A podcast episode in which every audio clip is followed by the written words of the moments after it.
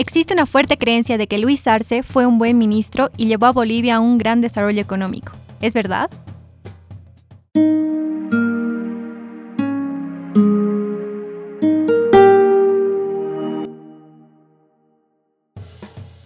Bueno, ante eso yo creo que tenemos que ir directamente a la evidencia de los datos y que sean ellos quienes juzguen siempre los resultados de una gestión que pudo haber tenido excelentes buenas intenciones, pero claramente en la anterior administración hemos visto de que no fue así, ni tenían buenas intenciones ni tuvieron buenos resultados. Y eso es súper importante, ¿no? Porque fue un contexto histórico impresionante el que les tocó Claro que sí, ha sido algo muy, eh, para la gente amante del estructuralismo cepalino, eh, era aberrante incluso tener eh, los términos de intercambio positivos, que sea permanente por más de cinco años, ¿no? Y que estuvieron en un contexto de esa magnitud, donde los países de la periferia se beneficiaron de, esta, de este incremento generalizado de precios de materias primas increíble, pero aún así, aún así, teniendo ese contexto, se esforzaron, se nota el esfuerzo para que ellos hayan tenido los magros resultados que lamentablemente eh, los hemos tenido que sufrir cuando ya viene un shock externo tan fuerte como el de la pandemia. ¿Y por qué son magros resultados? ¿Qué dicen los datos en general? Bueno, mira, eh, uno de, vamos a comenzar con el resultado uno de los, de los objetivos principales en términos de política económica, ¿no? que es la medición de la pobreza. Bueno, la cosa es de que había una tendencia eh, a partir del año de la, de la, década de los 90 de que la pobreza iba bajando en Bolivia, ¿no? De manera, en algunos momentos más acelerada, otras veces un poco más desacelerada, pero a partir del año 2013, o sea, 2013, hace siete años, que los niveles de pobreza en el país se estancaron, no bajaron. No hay cambio. Se estancaron. Sí, y, lo peor es de que eh, si hablamos de que se va incrementando la población, se mantiene relativamente el, por, el mismo porcentaje de, pobres, significa que hay más pobres en términos cuantitativos.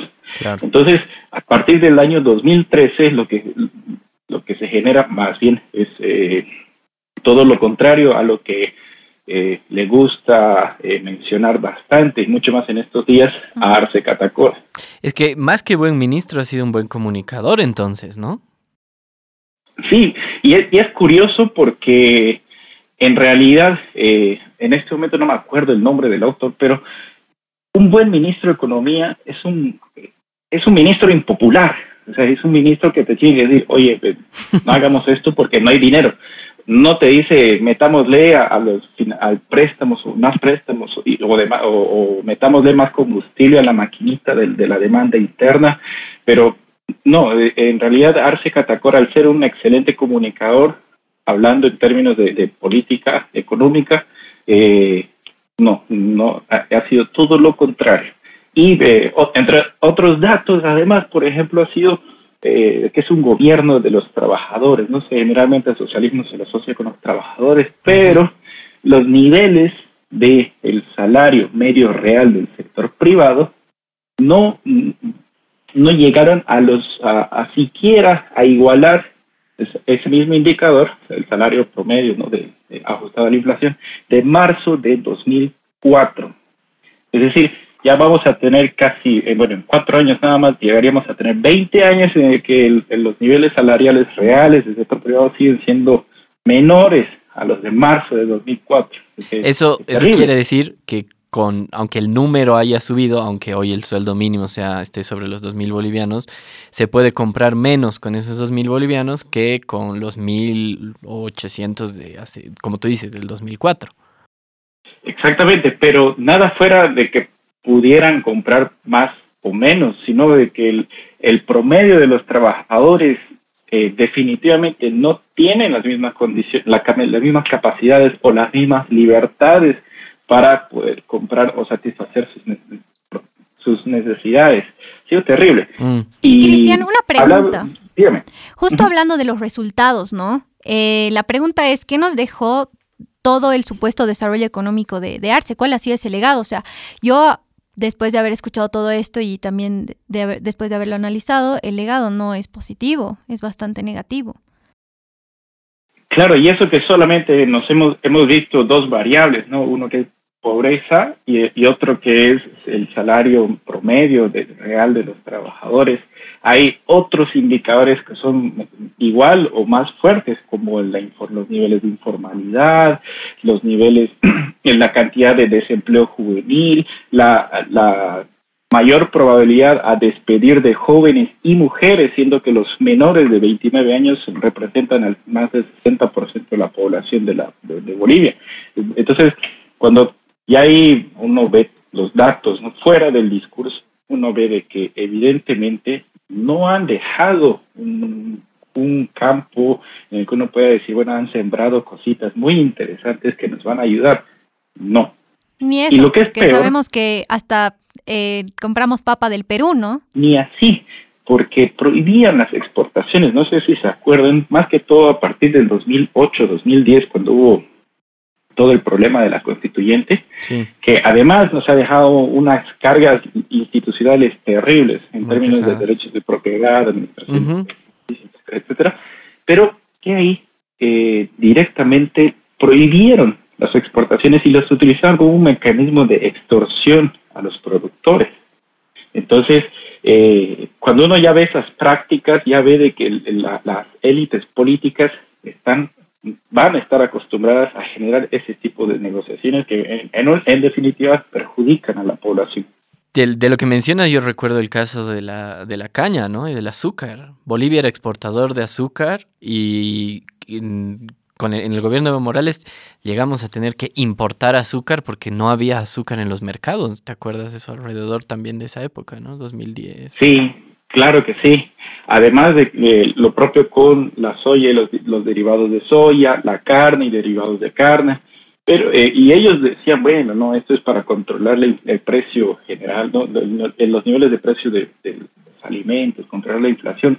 Pero cuando uno revisa los datos, se da cuenta de que la inflación, por ejemplo, no es un fenómeno que se controla a partir de, controles de precios. No hay un libro famoso de que, titula justamente eh, cuatro mil años de controles de, controles de precios y cómo no eh, controlar la inflación. Entonces, es, eh, ya van a ser como cuatro mil cincuenta años, ¿no? Porque se fue publicado en, mil, en, en los setentas, si no me equivoco, ese libro, pero igual, llegamos al punto de que hemos recibido o estamos evidenciando con datos de que no hay tal bonanza.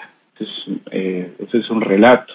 Y lo que es peor y es de que para el futuro, eh, al menos para la generación joven, no es muy prometedor el futuro. ¿Y por qué? Porque ahí están nuestras, nuestras, ¿cómo se llaman? Nuestras pensiones, o, la jubilación. Estamos hablando de acá 40, 50 años, ¿no? Eh, no el sistema de, las AFP, nuestro sistema de jubilación y seguridad social de largo plazo, es muy magro en este momento, pero es porque les obligaron a las AFP a prestar al gobierno para proyectos que no servían, pero utilizaron el dinero de los trabajadores de los pocos trabajadores que aportan ahí. Entonces, el futuro en este sentido es, preocupante ahí. Pero, pero no solo las AFPs, ¿no? O sea, si, si nos puedes ayudar explicando por qué realmente estamos ante una tormenta perfecta económicamente hablando, independientemente de, de lo que vaya a pasar después de la, del COVID, digamos.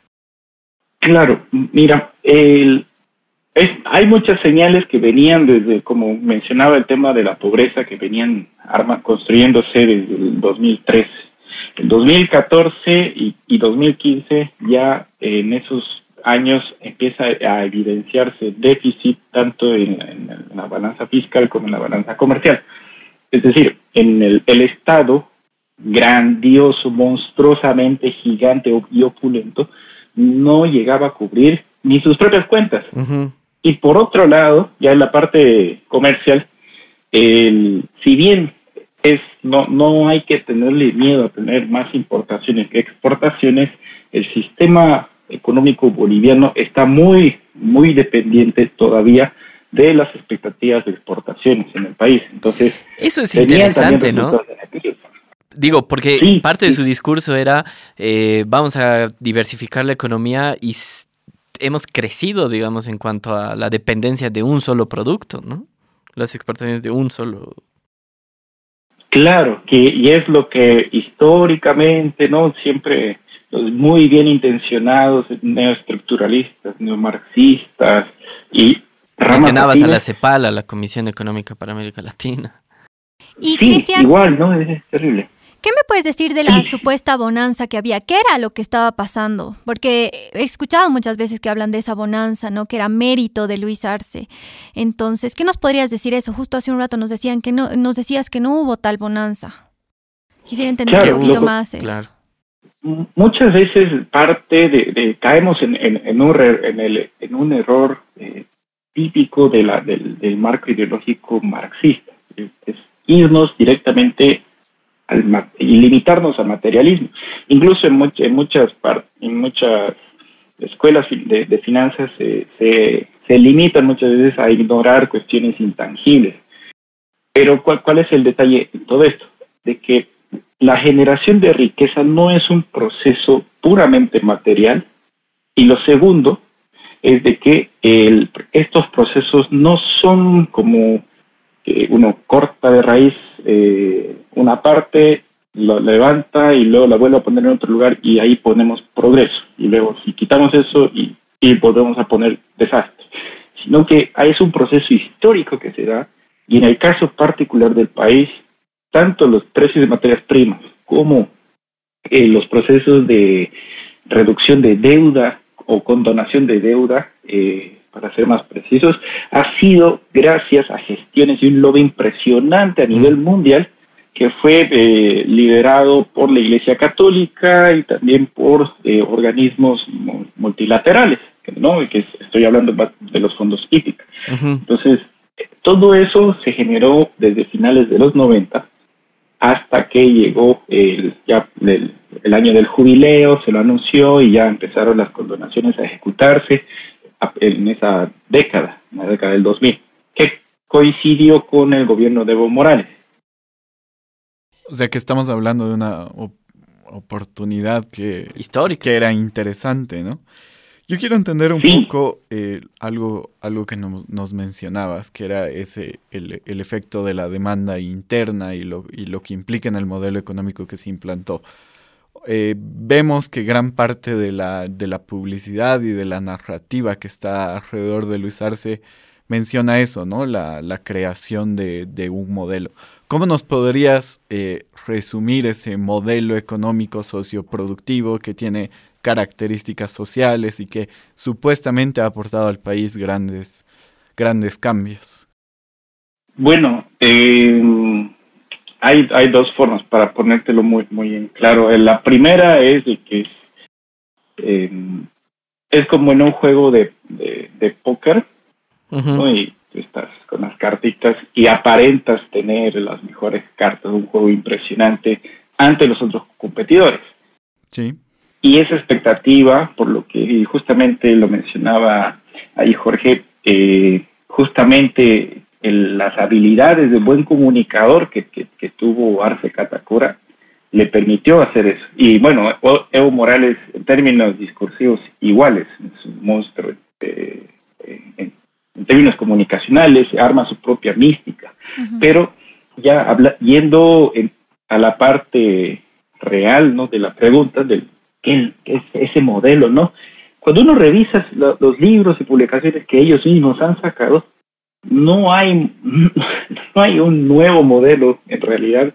Se siguen los mismos estándares desde la década de, de los 40, cuando se creaba o se diseñaban por, primeras, por los primeros borradores del, como del estructuralismo cepalino. Es decir, eh, promoción de exportaciones, un sector extractivo que sacas el excedente, el excedente para redistribuir, supuestamente, destruyes la institucionalidad para, para hacer malas inversiones y en base a ello generas crecimiento en términos contables, pero no en términos reales. Entonces, claro, digamos, en, en cierto sentido podríamos decir que ese contexto con otro ministro, con otro gobierno, se hubiera aprovechado muchísimo mejor que con Arce Catacora y el gobierno de Morales. Claro, eh, por ejemplo, en Perú, eh, y eso que Perú ha tenido problemas institucionales, muy fuertes, muy, muy fuertes, eh, con varios presidentes pero en la parte económica ellos sí tenían relativamente un marco por el cual seguir. Y ese marco era el de los tratados de libre comercio, las mayores libertades económicas, etc. Pero ellos, para ponerlo gráficamente, ellos han logrado hacer con alcachofas lo que nosotros nos jactamos de hacer, o bueno, el país, el gobierno boliviano se jactaba de hacer con, gas. Claro. Sí, entonces es, es, terrible porque además de que las alcachofas es un recurso natural renovable, genera mayor trabajo y demás, eh, incluso no lo tiene sus bondades no comer verduras, pero en cambio el sector extractivo del, del gas no tiene serias limitaciones en términos eh, de impacto en, los agentes económicos.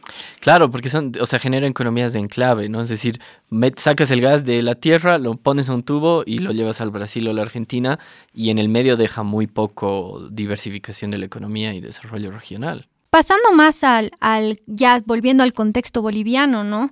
Tengo una pregunta. En los anteriores episodios hablábamos mucho del tema de los impuestos, ¿no? Cómo los impuestos eran una, un sistema de represión durante los años de gobierno de Evo Morales. Y eh, había mucha esa creencia, ¿no? De que todo venía desde Evo Morales, pero aquí quería preguntar, ¿no? ¿Era Luis Arce quien comandaba la máquina de represión de impuestos? Porque sabemos que, que él estaba también detrás de esto. Claro, eh, el, el, detalle en esto es, eh, eh, yo lo relaciono mucho con lo que hablábamos hace un minuto con Jorge. Es decir, ellos tenían la oportunidad de hacer algo en términos políticos, porque en, en la realidad mucha gente votaba por ellos, tenían dos tercios en el Congreso, entonces tenían la posibilidad, en términos reales, de cambiar las cosas. Pero ¿qué ocurría? en impuestos tenemos la Ley General de Impuestos, claro, el Código Tributario, que es de la década de los 80, la Ley General de Trabajo, que es de la década de los 70, el Código, el código de Comercio, igual que es de los 80, el Código de, Procedimiento Civil y el Penal, que igual son de los 70. pero ahí te retruco, porque intentaron cambiar varios de estos códigos y estas leyes y quizá no era lo mejor también, ¿no? Hubieran, er, eran, los proyectos eran más, más fuertes todavía. Ah, bueno, sí. Ojo, ahí, ahí tienes mucha razón porque la forma en cómo querían cambiarlo era para ser más autoritarios todavía. Eso, eso sí, mucha razón. Pero en vez de utilizar el, el poder político que tenían en cosas que podrían haber servido, eh, realmente no lo hicieron. El, al menos veamos ahí ya limitándonos a la parte tributaria, no funcionó no de ninguna y de ninguna manera utilizaron el poder del parlamento que tenían para mejorar en algo. pero es que para, para, para gobiernos como esos que haya una alta presión impositiva no es negativo, ¿no? No, para nada. Más bien es, es, como... Mecanismo de, control. No podemos tener una presión impositiva escandinava, digamos, ¿no? Pero aquí no, sí es importante. Y, ahí, pues, solo por, el tema de, de, Europa, habría que preguntarle a Cristiano Ronaldo si le conviene vivir en España, Inglaterra o Italia, y por qué se fue a Italia. Claro, pero aquí... ¿Y por qué Messi quiere irse a Inglaterra? Eso es impresionante. Sí, aquí sí es importante hacer notar que la la participación y el armado de todo este sistema impositivo viene de la mano de Luis Arce. O sea, si no hubiese sido la lógica que tiene Luis Arce del manejo del poder, eh, no era una orden estrictamente que venía de Evo Morales. Yo dudo mucho que Evo Morales conocía cómo, economía cómo funciona el sistema impositivo y mm, cómo podías tener a los funcionarios de impuestos yendo a perseguir a quienes tienen sus negocios o a quienes tienen sus negocios y quieren emitir opiniones políticas, que es algo totalmente legítimo. Creo, creo que a partir de aquí también se ha generado un, una lógica de persecución de alto nivel. En ese sentido, tienes razón.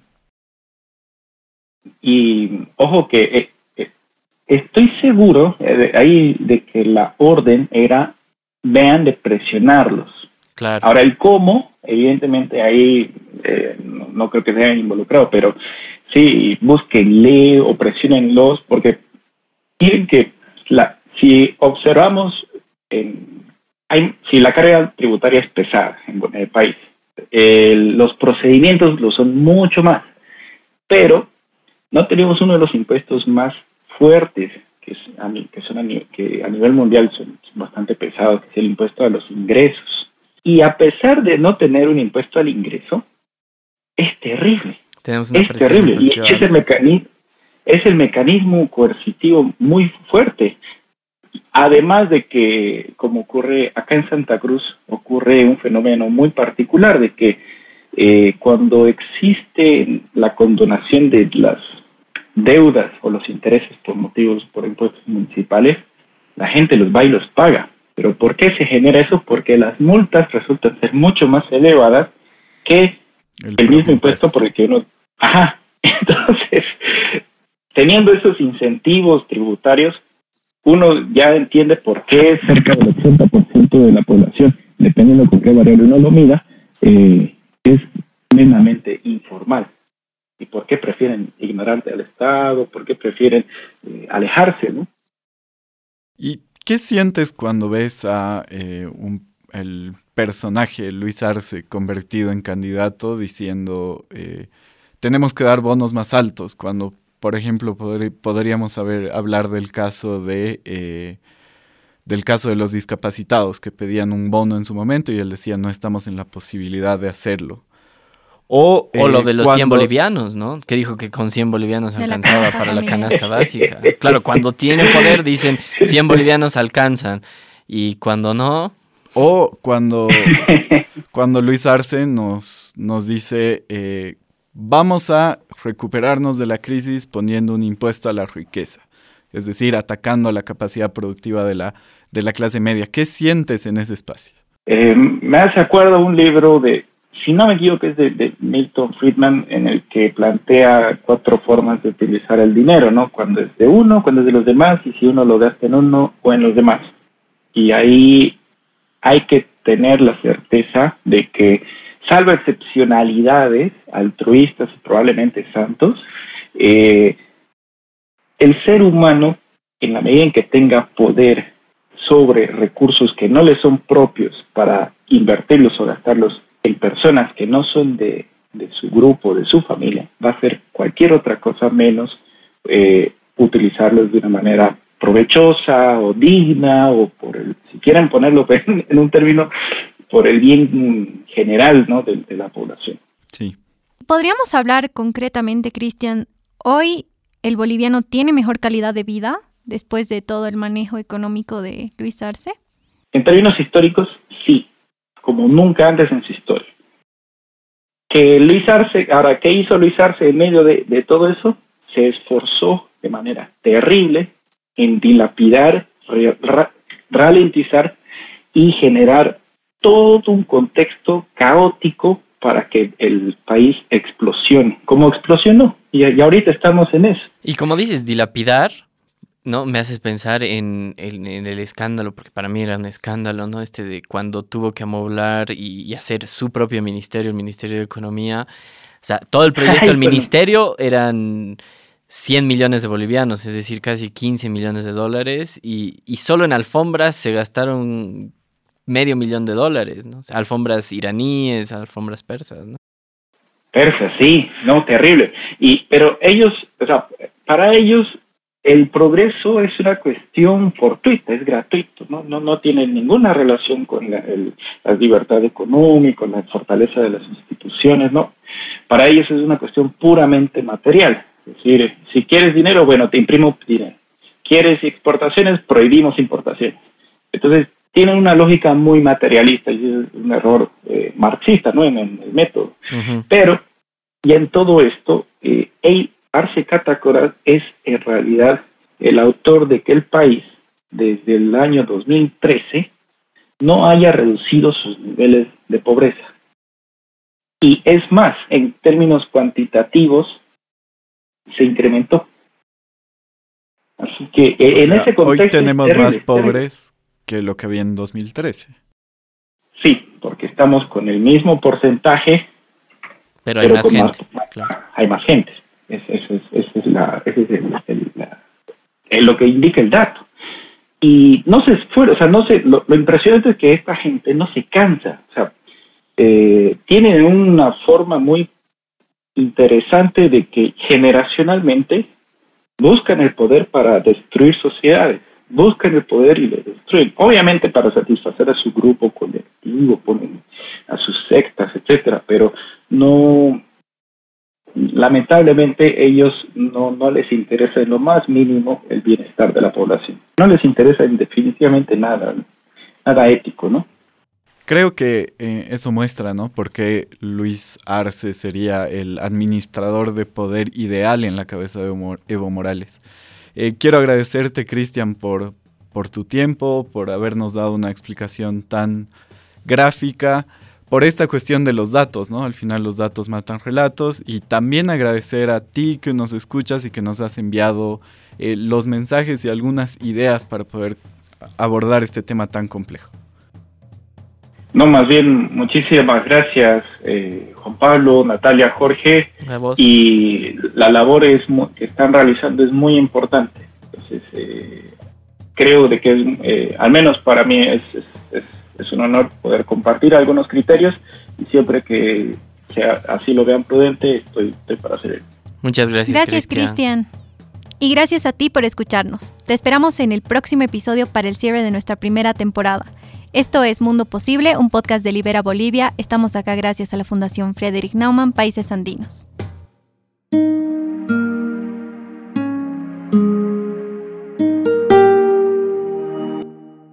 Las opiniones expresadas en este programa son de exclusiva responsabilidad de los participantes y no necesariamente representan la opinión de la Fundación Frederick Naumann, Países Andinos.